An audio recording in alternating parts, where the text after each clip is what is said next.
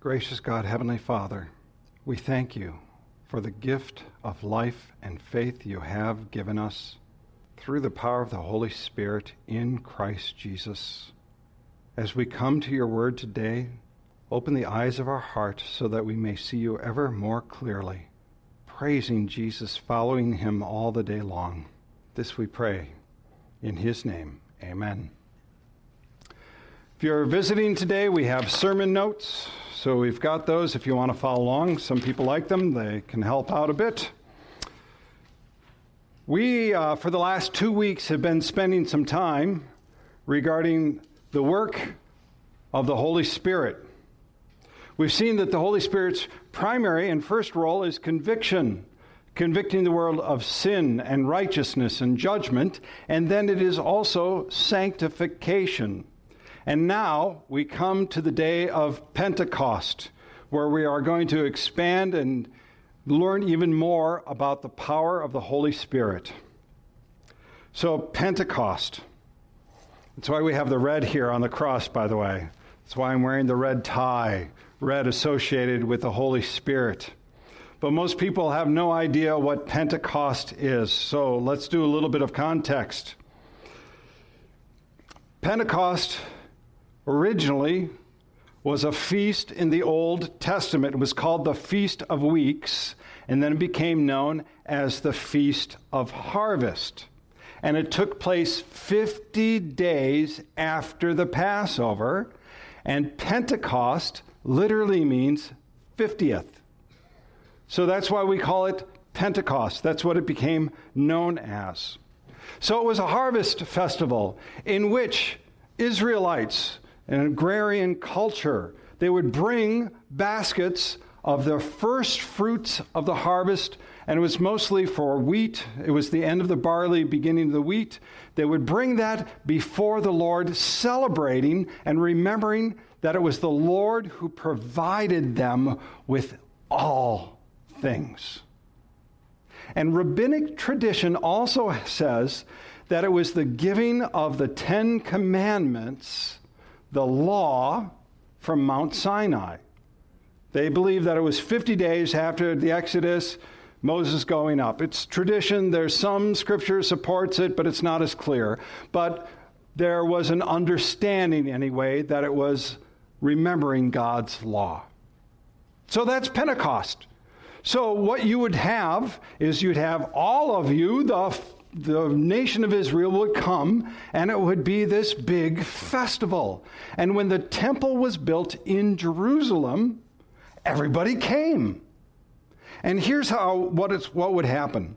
On the morning of Pentecost, the actual day, farmers from around Jerusalem would gather large baskets, several types of food. There would be a flute player, and there would be a procession going up to Jerusalem. Remember, Jerusalem's the city on the hill.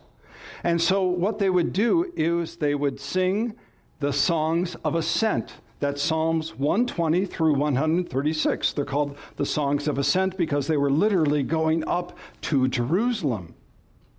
And then Psalm 136 would be the climax of this, in which it says, God, Who God alone does great wonders. So they were there celebrating. And then they would go to the temple and they would provide the first fruits before the priest. And they were commanded to do a recitation, and it is from Deuteronomy chapter 26, verse 3. It says, And you shall go to the priest who is in the office at that time and say to him, and this is what they had to say I declare today to the Lord your God that I have come into the land that the Lord swore to our fathers to give us. Really, it's a nice recitation. It is saying, The Lord, I am offering this unto the Lord who has given in this land of milk and honey. Now, the catch was, you needed to do that in Hebrew. How many of you brushed up on your Hebrew today? No? It'd be pretty tough, right? And especially because you think, well, in Israel they all spoke Hebrew. No, no, they, they came from many different countries, many different languages. In our reading from Acts, there's about 15 different languages. So here, you're supposed to remember Hebrew. Now, what would it be like if you came up for communion and had to recite Latin before you actually could receive communion? How many of you might sit in your chairs rather than receive communion? That's the situation. They were embarrassed and they didn't want to go and have to mumble, stumble through Hebrew. So the priest started to recite that. He said, All right, fine, you don't have to say it, I'll say it. But now, you have a priest who's speaking Hebrew and they don't understand the language at all. Can you imagine if I gave the whole sermon in Latin? You'd be like, I don't know, you moved your arms okay, but that's about all I got. So, in a nutshell, here's the problem the old law, the covenant was remembered in Pentecost. People were to confess to the Lord, but there was a language barrier, so people did not confess unto the Lord. That's the context that you need to know regarding Pentecost when we get to our reading. So, now, with that in mind, let's go to the first section, which is about the power of the Holy Spirit. Acts chapter 2, verse 1 through 3. When the day of Pentecost arrived, they were all together in one place. And suddenly, there came from heaven a sound like a mighty rushing wind, and it filled the entire house where they were sitting, and divided tongues as of flames of fire appeared on them and rested on each one of them. So Jesus had ascended in heaven, and he said that there would be the power of the Holy Spirit would be with you. He said, I will send the Holy Spirit to be with you. That you will be baptized with the Holy Spirit not many days from now. And it was quite a baptism. There are two things I'd like us to focus on regarding the power of the Holy Spirit here it is both wind and fire. Luke states that there's the sound of a blowing violent wind. By the way, he does not say, and the room shook with the wind, or their clothes fluttered in the wind. It was simply a sound of a violent wind. And this sound of wind associated with the Holy Spirit shouldn't surprise us because we find that wind and the sound of wind is associated with the Holy Spirit from the Old Testament all the way through the New Testament. Elijah on the mountain, the wind in a mighty roar was around him. Spirit of the Lord. In Ezekiel, remember Ezekiel? We did them bones, them bones, right? The rising of the born, bones the, into flesh. Ezekiel 37, verse 9 Then he said to me, Prophesy to the breath, wind, breath. Prophesy, Son of Man, and say to the breath, Thus says the Lord God, Come from the four winds, O breath, and breathe on these slain that they may live. So, what is the wind? What is the breath of the Spirit associated with?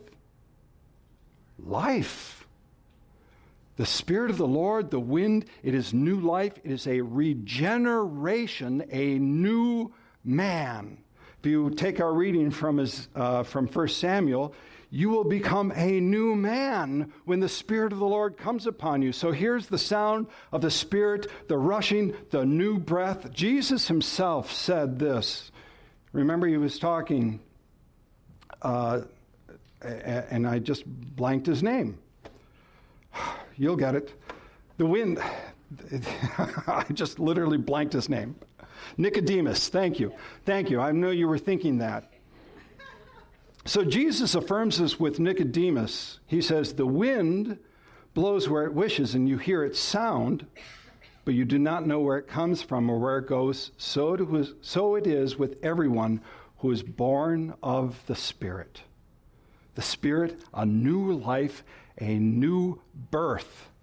Wind. But there's also fire, too. So fire is a symbol of purity of purification. Fire is found, oh man, when you read the Old Testament and the New Testament, you find fire throughout there, and it is the Lord's fire that refines and purifies. In the Old Testament, for example, God's presence, His holiness, His judgment is found when Moses heard the voice of God in the burning bush, right? There's the fire, the burning bush right there. Fire was before the altar of the Lord, reminding them of the offering to God. And it was fire that came down on Mount Carmel with Elijah and the false prophets. Just he was showing that even though the wood was wet, everything was soaked, the Lord still reigned. So, fire, purification. So now, what do we have? The Holy Spirit was uh, with wind and fire, right? There's that new life, the purification. But for what purpose was this power? What purpose was the power? It was the power for witnessing. And ultimately, this power of the Holy Spirit is not for the disciples' glory, it is not for our glory, it is for the glory of God. The Holy Spirit came for the glory of God. And when they received the Holy Spirit, what were they to do? They were to be witnesses, which is what Jesus also told them. He said, You will be my witnesses in Jerusalem and in all Judea and Samaria and to the ends of the earth. And when they heard that, they were like, like okay, how, how's that supposed to happen? Through the power of the Holy Spirit. You see, the first miracle on the day of Pentecost, what the disciples were filled, with, empowered by the Holy Spirit for witness. First miracle. Now, let's talk about the witness of the Holy Spirit. Verse 4 through 6. And they were filled with the Holy Spirit and began to speak in other tongues, as the Spirit gave them utterance. Now they were dealing in Jerusalem. Now there were dwelling in Jerusalem Jews, devout men from every nation under heaven. And at this sound, the multitude came together, and they were bewildered because each one was hearing them speak in his own language. Now imagine you're at a crowd at Fountain Hills, and you know this guy, and he's uneducated, didn't go to high school or anything, and he's up there speaking, and you're from Poland, and you're hearing Polish. And you say to the next person, Can you believe it? There's, he's speaking Polish. And the guy says, What are you, crazy? He's speaking English. And the other person says, Are you crazy? He's speaking Romanian. Now, by the way, some people thought it was just gibberish. And they said he was drunk. They're all drunk. Peter says, No, look, it's nine in the morning. He had a wristwatch. He said, It's nine in the morning. We're not drunk. This is the power of the Holy Spirit. You see, the Holy Spirit gifted them with language for the purpose of witnessing. And it was a language that was a spoken, intelligent language. It was intelligible, it was intelligent, so that others may come to faith. Here's my little graphic Jesus is Lord, amen. That's in a nutshell, what happened? How does faith come to us? Faith comes from hearing, right? And remember, beforehand, they would come and offer before the, the priest. The priest would speak Hebrew, and it was all gibberish. Now that language barrier is broken. That's the significance here. God chose Pentecost that day to say that the gospel was for all but he needed somebody to preach, right? So Peter's there, he's preaching. And this is probably one of the best sermons outside of the sermon by our, Lord Jesus Christ. He first starts with God's word. He doesn't talk about general things. He goes right to the heart of the matter and he says, he quotes Joel.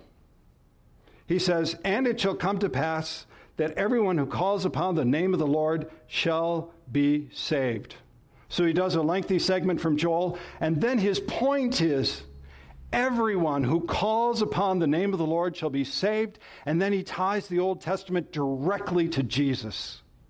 It is a Christ centered, Christ filled, spirit filled sermon. He says this Men of Israel, hear these words Jesus of Nazareth, a man attested to you by God with mighty works and wonders and signs that God did through him in your midst, as you yourself know. This Jesus delivered up according to the definite plan and foreknowledge of God, you crucified and killed by the hands of lawless men. God raised him up, losing, loosing the pangs of death, because it was not possible for God to be held by him. And the people heard this word, and do you remember how did they respond? What's the first thing the power of the Holy Spirit does? Convicts. They were convicted. They were cut to the heart. They said, now, and says, when they heard this, they were cut to the heart and said to Peter and the rest of the apostles, Brothers, what shall we do? And Peter said to them, Repent and be baptized, every one of you, in the name of Jesus Christ, for the forgiveness of your sins, and you will receive the gift of the Holy Spirit. For the promise is for you and your children and all who are far off, and everyone whom the Lord, call, God, Lord our God calls to himself. You see, the point is this Pentecost was a harvest festival of salvation in which Jesus Christ, who is the first fruit of the Lord, was offered. How did the church grow? It grew because Christ was proclaimed. That's how the church grew. And Jesus Christ, the first fruits. In 1 Corinthians chapter 15, verse 20, it says, But in Christ, but in fact, Christ Jesus has been raised from the dead, the first fruit of those who have fallen asleep. And so we have this. It was the power, it was through the power and witness of the Holy Spirit that worked through the apostles to speak in different languages so that there was a salvation of souls. That's Pentecost, and that's the miracle of Pentecost. That's how the church was birthed. And what does church mean, by the way? Assembly of believers. Not a building was birthed, but a body of believers because the gospel was proclaimed. Now, you might wonder Peter said that repent, be baptized, and you will receive the gift of the Holy Spirit. So, what do you think the gift of the Holy Spirit is? I mean, that's a good question. Is it speaking in tongues? Is it prophecy? I mean, a lot of us think that's the gift of the Holy Spirit, right? And some, by the way, some churches have made tongues, prophecy, and other things the gift of the Holy Spirit. But when you read Pentecost, what was the gift that was really given? And the gift, and the greatest gift, is faith in Christ Jesus. People expect some other gift that I'm going to receive by the Holy Spirit. And by the way, there are such things as spiritual gifts, and we're going to do another sermon in two weeks about that. But right now, on the day of Pentecost, the gift you receive is faith in Christ Jesus. And that is the most precious gift. It is a gift that is refined by fire, more precious than gold, that is of eternal significance. And it is indeed a gift that you can only receive by the power of the Holy Spirit. Ephesians 2 8 and 9, for by grace you have been saved through faith, and this is not your own doing, it is a what from God? It's a gift from God, not a result of works so that no one may boast. Luther also put this pretty well in his uh, small catechism. I believe that by my own understanding or strength, I cannot believe in Jesus Christ my Lord or come to him. You get that? By my own intellect, by my own strength, I can't even come to Christ. I can't be born again unless it's through the power of the Holy Spirit. And that's the gift of the Holy Spirit right there. But instead, the Holy Spirit has called me through the gospel. Therefore, the miracle of Pentecost, miracle of the Holy Spirit filling them, empowering them to share the gospel of all for salvation to all who believed. That's the birth of the new church. So, in this church, through the power of the Holy Spirit, we in one voice say, I believe. I believe that Jesus Christ is my Lord and Savior, that He died for me, and there is salvation in no one else but Him. That's the church. And that is the glory and that is the beauty of the church. And if we ever lose that, if we ever just become a social club, if we ever just focus on other things and lose that, we are no longer the church. Now, some people might say, Pastor, you missed an important point here. You missed one of the central things that happened there. They spoke in tongues. Wasn't tongues the gift? Isn't to be a Christian to speak in tongues? And by the way, there are some groups, Pentecostals, charismatics, who will say that you must speak in tongues and unless you don't, you haven't been baptized in the Holy Spirit. And they make that the defining point of faith in Christ. So I'm not going to do a whole treatise here. As a matter of fact, for those who are interested, uh, I actually printed off a, a copy uh, that I wrote in seminary about uh, the gift of tongues. And it's on the resource table back there. Uh, it's Admittedly, it was for seminary. There are a lot of technical Greek words in there, but I think you can still read it and glean some things from it regarding the gift of tongues. But let me just briefly say a couple things about this spiritual gifts, tongues. Tongues itself, or any gift, is a gift from the Spirit. It's a miraculous gift. You can't earn it, you cannot deserve it. Look, the apostles were not praying, Lord God, send me the gift of tongues so that I may speak in other languages. They weren't praying that. They didn't deserve it. It is simply a gift, and it is a miraculous gift. By the way, if you ever see on TV, sign up now for the school of prophetic sayings or healing. And by the way, there are such schools. Run away from them because they say you can learn this gift. No, it is a gift from the Spirit. The gift of tongues is a gift that is understandable in intelligent language so that others may come to faith. It's an understandable language. Now, there's more to it than that, but I'm just trying to gently lay some groundwork here for later on. Number three, the gifts are for the glory of God in Christ Jesus. This is an important one because sometimes the gifts, people will use those gifts not for the glory of Christ, but for our own glory. In one of our Bible studies, we watched a video when people were supposedly slain by the Spirit and they were on the floor and making all sorts of sounds, and it looked demonic. It did not look for the glory of God. The other thing about gifts, they are primarily used to be publicly, not privately. When we are given gifts, they are gifts for ministry, to share and to witness. And finally, none of the gifts are greater than one another. And apparently, apparently the PowerPoint's done today. So there you go. I'm going to wrap up, apparently. That was from the Holy Spirit. All right. I'll take that as a cue. Look, the miracle on Pentecost was that people were empowered by the Holy Spirit to share, to witness, and that people came to faith.